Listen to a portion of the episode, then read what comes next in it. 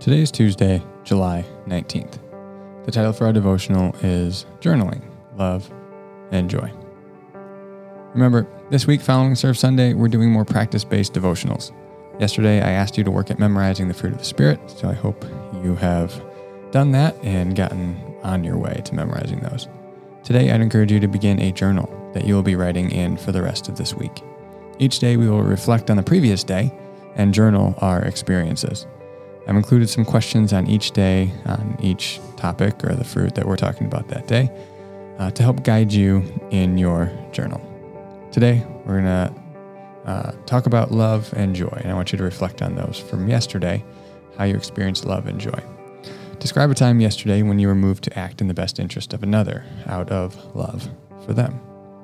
Second, describe a time when you were selfish and you failed to act in the best interest of others. Thirdly, describe a time when you experienced joy yesterday. What brought that experience on? And then I'd invite you to spend some time in prayer today. Pray, Holy Spirit, would you produce love and joy within me?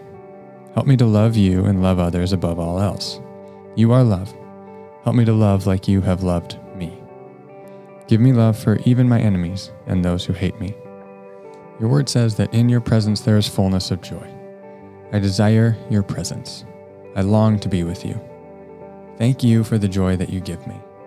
Produce within me joy even when my circumstances are challenging. Amen.